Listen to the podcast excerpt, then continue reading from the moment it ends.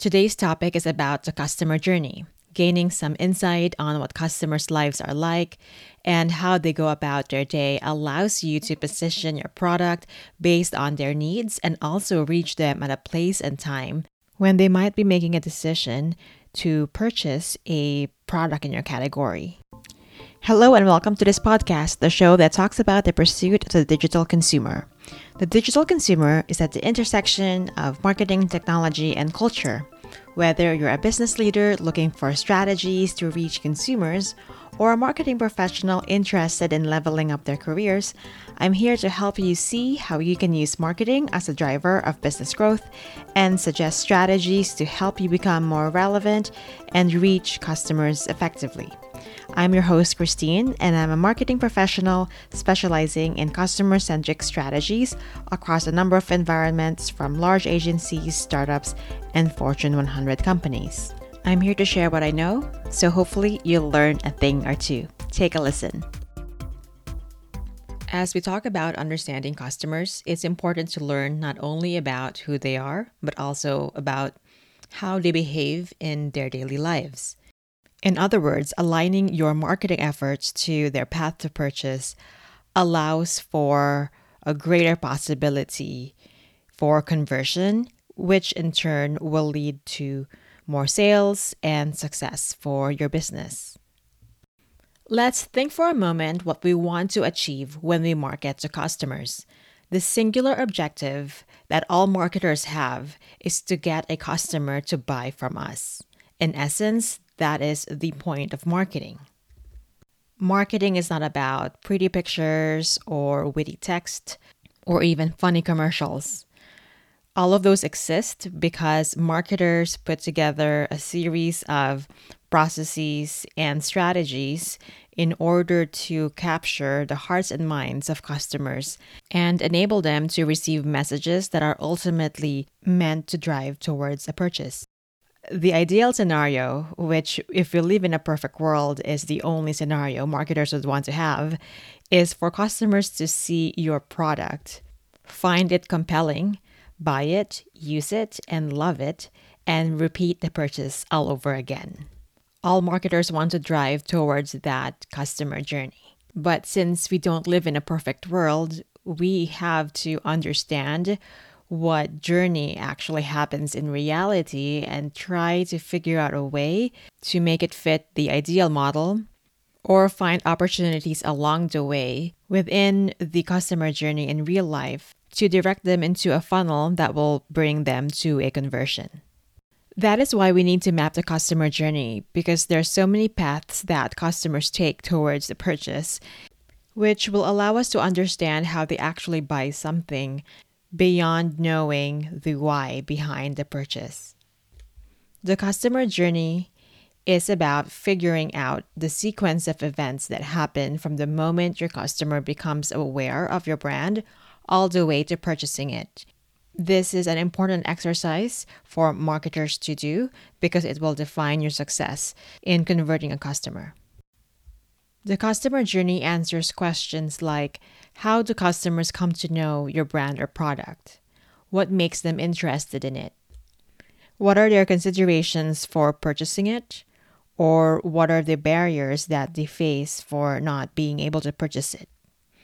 What other options might they encounter in the marketplace that are competitive to your brand? At the heart of it, what you're really looking to find out is what goes into their decision making process when they go and buy a product. If you focus on helping your customers complete their goals through the products and services that you offer, you can seamlessly insert your brand or product into their lives. To illustrate the things that go into understanding your customer journey, think about a day when you have to go to a grocery store. What actions do you take leading up to getting a bag of groceries? First, you will create a shopping list. You would write a list of things that you need to buy. Maybe check your fridge to see if anything is out.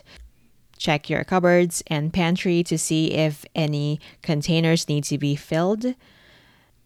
And let's just say you're baking that day. You might need flour, butter, eggs. You might also even look at coupons in the mail to see if anything is on sale or if there are any promotions you could take advantage of. Once you put your list together, you will need to figure out which grocery stores you'll be going to, whether it's your local Safeway or Trader Joe's or Whole Foods. When you've identified the stores you need to go to and the routes you have to take, you'll get into your car, drive out to the first store, and along the way, you would see different billboards. And you might even hear some news or entertainment programming on your local radio station. As you're driving, you might realize that you need to pick up coffee along the way or get gas, or maybe even return something you purchased from a store nearby. And we all have these different stops that we make along the way before we get to a destination. So, after having gone through all of that, you finally reach the grocery store. When you get there, you park your car and you might see a text message on your phone or an app notification that might be related to your grocery shopping. Maybe you'll even go to your bookmarks, look at a recipe website you've been browsing, and you encounter an ad for a specific kind of flour that's recommended by the recipe. So you go into your grocery store, you go through aisles and aisles of products, you fill your cart with the things that you need, and then you get to the flour section and there's so many different brands available and you don't even know which one to buy. It's overwhelming and somewhat chaotic. Do you get the all-purpose flour the unbleached flour the gluten-free buckwheat organic flour maybe cake flour there's so many options available and it seems endless but since you were able to read a recipe before going into the store, or maybe you've heard of a product or a brand that sounds interesting on the radio, you might have even seen a billboard ad for it, you might actually reach for that brand that was mentioned because it seems familiar. You've somewhat heard of it recently or seen it. So you take your chances and decide to test this product out. This is an example of the customer journey for a certain kind of customer and product. From a marketing lens, within that journey, you'd want to identify the series of touch points that the customer might interact with, any challenges they might face, and actions they might take. By understanding all of these different elements, you'll be able to draft a strategy on how to address the challenges that your customer might be facing on the way towards purchase.